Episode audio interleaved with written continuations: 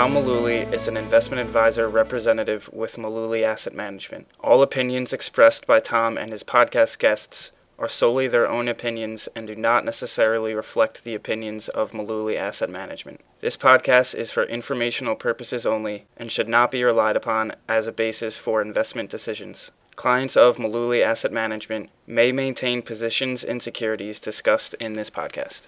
Welcome back to the Mullooly Asset Management Podcast. This is episode number 355. Thanks for tuning in.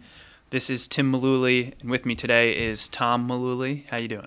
Good. Hello, everyone. There was an article in the New York Times. If you tuned into the Mullooly Asset Show this week, we touched on a couple points from this article, but honestly, there was so much to talk about in this that we wanted to take time on the podcast and really dive into things that we couldn't discuss fully in in a short video. I'll start out by saying that please take if you got time, please take a look at this article. We'll link to it in the show notes. But I'm amazed someone hasn't been arrested Yet. yet. looking at the details in this article, it's probably coming. So it, it, it has to deal with a Pennsylvania uh, public school employees retirement system. So it's a it's the pension fund for public school teachers in Pennsylvania. right. The trustees of the account, which they're supposed to be acting as fiduciaries, and we'll get into that. They decided to put a majority of the money in the pension fund into extremely risky, speculative, alternative investments.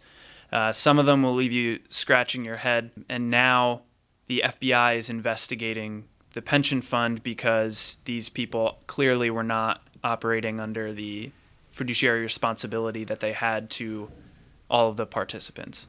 So the article started out by talking about some of the different investments that are being held by the Pennsylvania public school employee retirement system. So it's not just teachers, these are anybody who's employed Okay. By the public school system in the state of Pennsylvania. And they've got money invested in trailer park chains, in pistachio farms, in payphone systems for prisons. I mean, just weird stuff. Yeah. I mean, they're, it's not like they're buying the NASDAQ index or Apple. Right.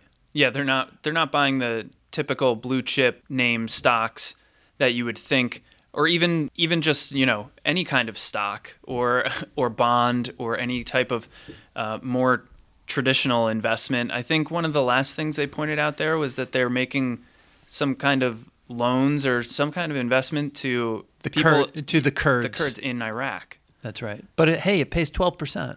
Right. So where do you want to start with this I- article? the- where should we dive in? The the first thing I just want to get out of the way is uh, th- they mentioned near the top of the article that the decisions that brought the fund to this point are by now commonplace in the world of public pensions. I completely disavow and find that hard to believe because I don't think you're going to find other public pensions that have 51% of their assets in alternative non-traded investments. That's reckless. That's what that's what I was going to say. I feel like pension funds you do hear that they have some sort of exposure to alternative investments, but not not 51%. That's a that's a controlling stake of their allocation being dished out to pistachio farms, etc.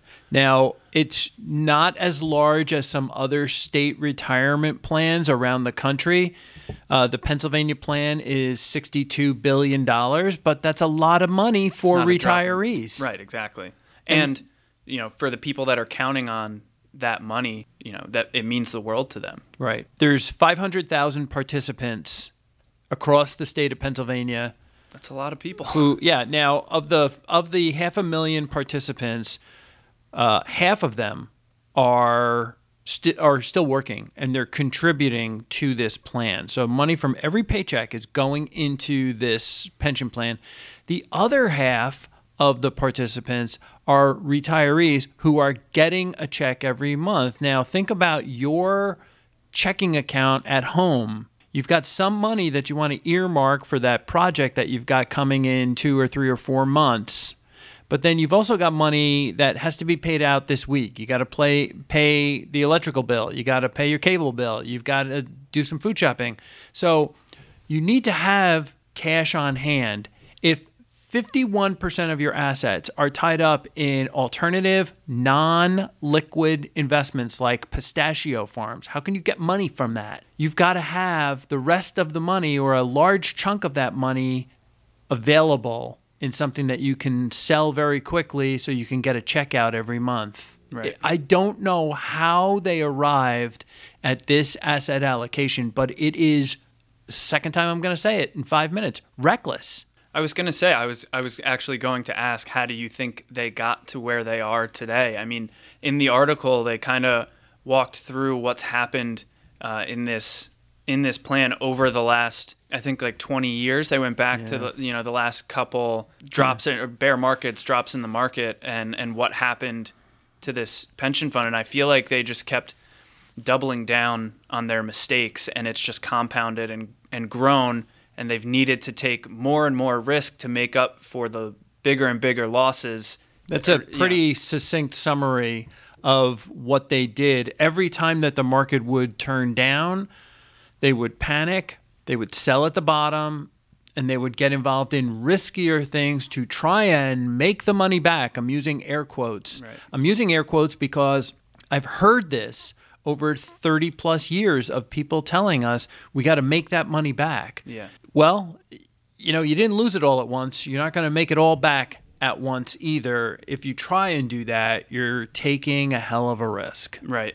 And they outlined how when the market dropped, I, th- I think it was in 2008 or around that time, when they sold out of stocks, they sold out of the S&P 500 or uh, um, one one type of broad index, and went into more of these alternative investments.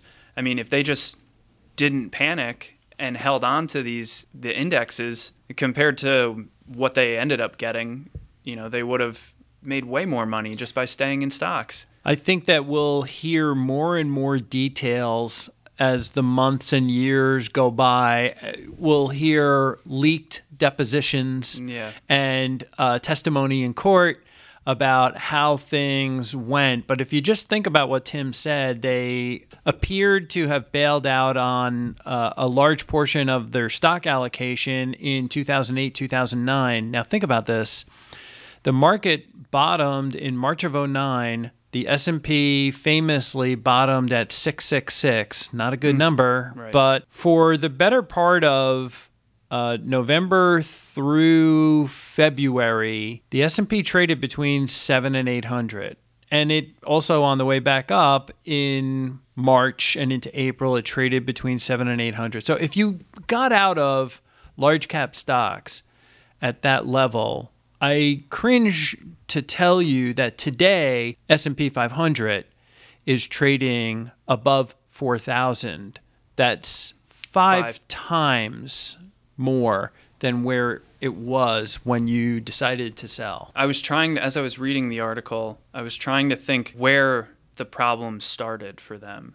And I think it's a little different than uh, just a, a regular investor with a pension because these people have more of an urgency to make money, you know, for the next quarter or the next half of a year because they have obligations to pay out money to people that are collecting these checks. Like you said, half of the people are paying into the system and half of the people are now taking money out of the system.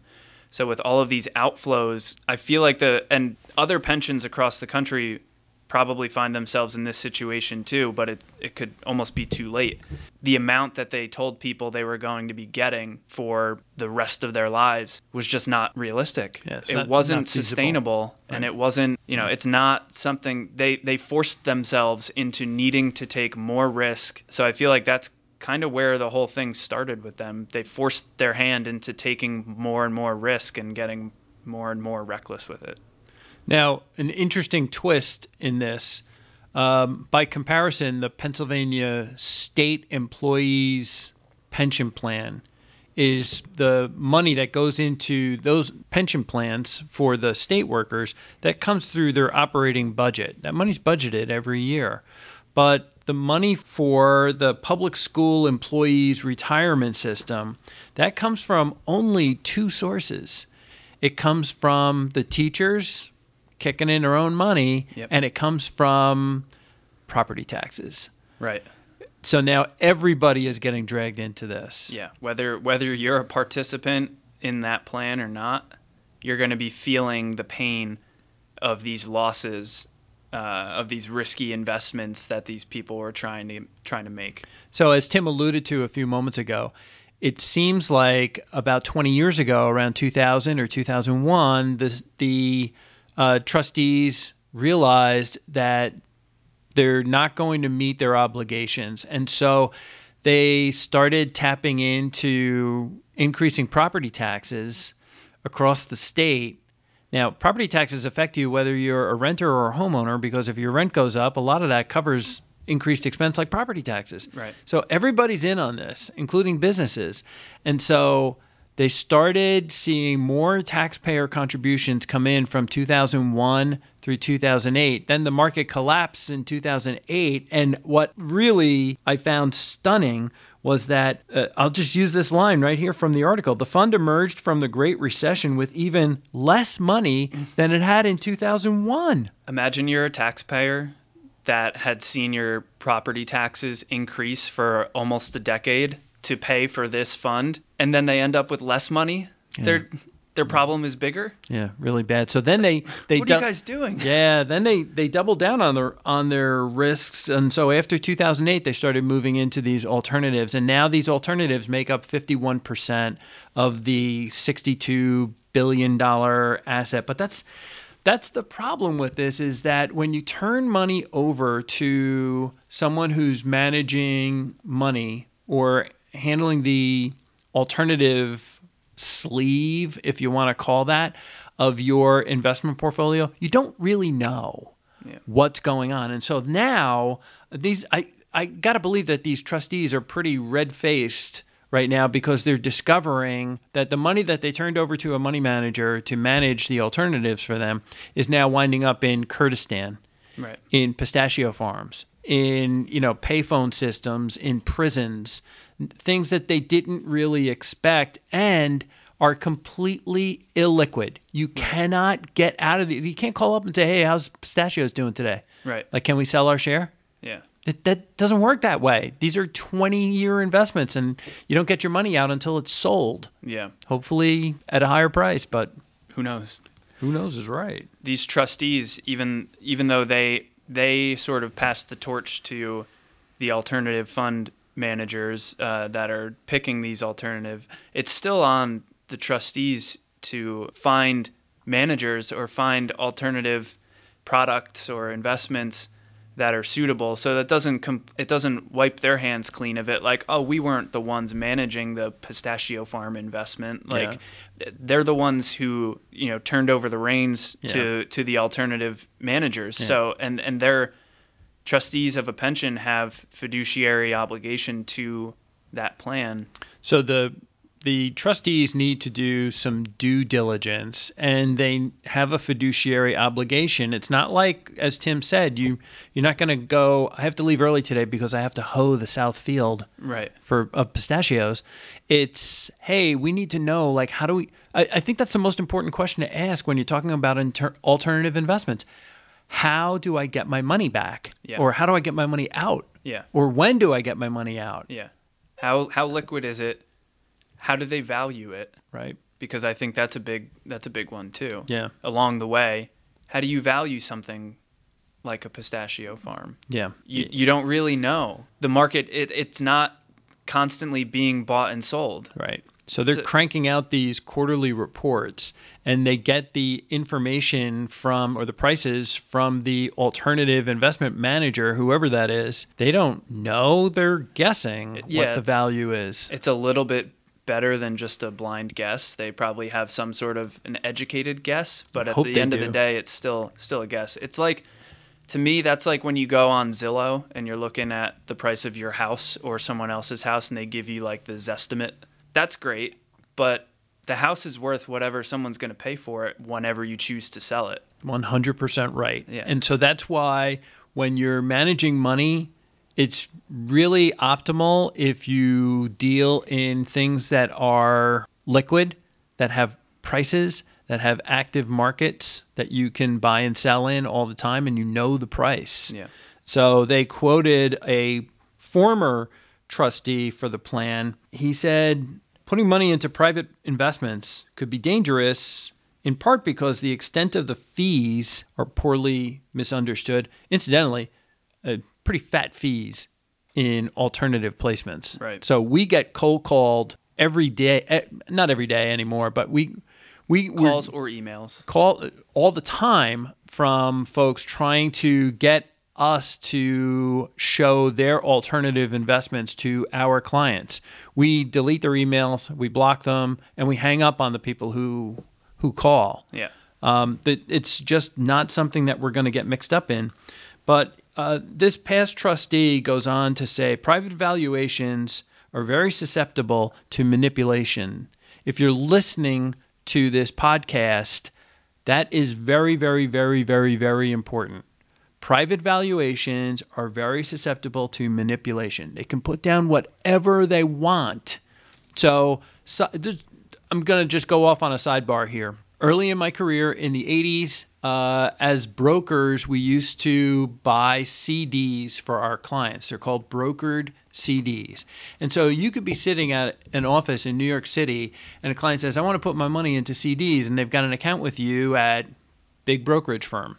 So what you're actually buying is a CD from Wells Fargo or the Bank of Louisiana or the First National Bank of Paducah, Right. wherever. Okay, you're buying all these different CDs.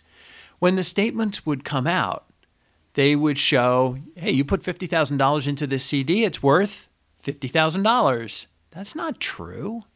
That's not even accurate. We don't know what it's worth because it's actually an investment. There's no liquid market for it. Right. And so they had to make an estimate. There was a big lawsuit about this, and all of the big brokerage firms had to change how they value these CDs on the statements because they were carrying them at face value. Right. Now, if interest rates go down, you could actually sell that CD and make a make a couple of bucks. Right. Uh, the reality is that most of the time, if if rates stayed the same, there was a sales charge in there, and the market changes, and so it's probably going to be worth a little less than what you paid for it. But they had to change the way that they price these things on the struct uh, on the statements because the system was not working the way it should have. They were just carrying them at face value. I would venture to say that most alternative investments are completely mismarked on your individual statements. That's why we don't get mixed up in alternatives. Yeah, it, it's uh, it's hard to know all the specific details about any of any of these investments, and and whenever that's the case, it's just something that we tend to stay away from. But for this pension plan moving forward, unfortunately, I think in in my opinion, the the way to kind of get themselves out of this hole now is to reduce what they're paying out to people. I don't know how they can do that, or maybe it's just people people that already are already collecting will continue to collect, but maybe for people who haven't yet started collecting, when they do, you know, file to start start getting those checks, it's going to be less than they thought. Otherwise, I, I you know, they they back themselves into a corner by continuing to double down on their mistakes. Yeah. And that's something that we say all the time here that like it's okay to make a mistake, but don't repeatedly make the same mistake. You have to change what you're doing to fix the problem. The corollary to what Tim said is it's okay to be wrong, not okay to stay wrong. Yeah. And so there's a lot of folks that will own an investment, it'll go down in value, and they're like, I'm not selling this until like until it comes back. And if it does come back, they're gonna say, Why would I sell it? It's up forty percent in the last couple of months. Right. I'm like, "Ah, did you forget what you told me? Right. just not very long ago that I'm not selling this until it gets back to even. Well, here we are. right. It's stunning to see this kind of mismanagement in some big bucks, you know, some really eh, with a lot of responsibility tied Yeah. to it. Over sixty billion dollars Yeah. for half a million people. Yeah. That's That's a lot. Yeah, it, it really is. I think we ought to just quickly mention the thing about the Kurds. They invested through an outside money manager into an alternative investment. They basically bought into oil wells overseas. Now, they probably didn't have all the details uh, when they plowed their money into this, but the promised return was 12% yield on a a note on a bond that was going to come due in 2022. This involved placing money with the Kurds who were trying to carve out their own nation in Iraq, you know, called Kurdistan. Obviously, things are pretty volatile over there. When Iraq found out what the Kurds had planned, Iraq sent its army in to recapture the oil fields that were backstopping the debt. They basically said, "No, sorry, we're nationalizing that." It's ours. Right. No more income. Yeah. But through that story came an even more sensational fact. Sensational in the pension world is, you know, somebody right. sneezed. But they talked about how they expected a 12% income or 12% yield on this investment. Obviously, something that's paying 12% has got a lot of risk. Mm-hmm. But they said that would easily help them hit their target annual return target of seven and a quarter percent. Stop the presses. This fund is trying to hit an annual target of seven and a quarter percent. Right. That is super aggressive. Yeah. So I sit on the board of uh, you know an um, an advisory board that oversees a pension here in New Jersey, and we're trying to get them to lower their target from six and a half to six. Yeah. Uh, because we feel six and a half is too aggressive. They right. have to take too much risk. Yeah. To do that. Yeah, we just don't know from year to year what the market's going to give us. So it's better to use a lower number and be surprised on the upside. As we've said right. on many podcasts and videos, we're optimistic people, we're also people pleasers, so we want to give people good outcomes, but we have to plan pessimistically even though we live optimistically. Right. So we want to plan for the worst case scenario. Yeah. And even just even taking out the fact that this was an investment overseas uh, with oil in Iraq, there were a handful of red flags there that would apply to almost any other investment as well. The fact that there's 12% returns coming to them and they didn't know all the details yet before they piled their money into it, like stop right there. It doesn't matter if it's if it's a stock or a bond or and or something overseas in Iraq. If you don't understand what you're putting your money into, don't pile a lot of money into it. Simple as that. So there was a lot to digest there in that article. Good stuff to break down on the podcast. That's going to wrap up this episode of the Mullooly Asset Podcast. Thanks for listening, and we'll see you next time.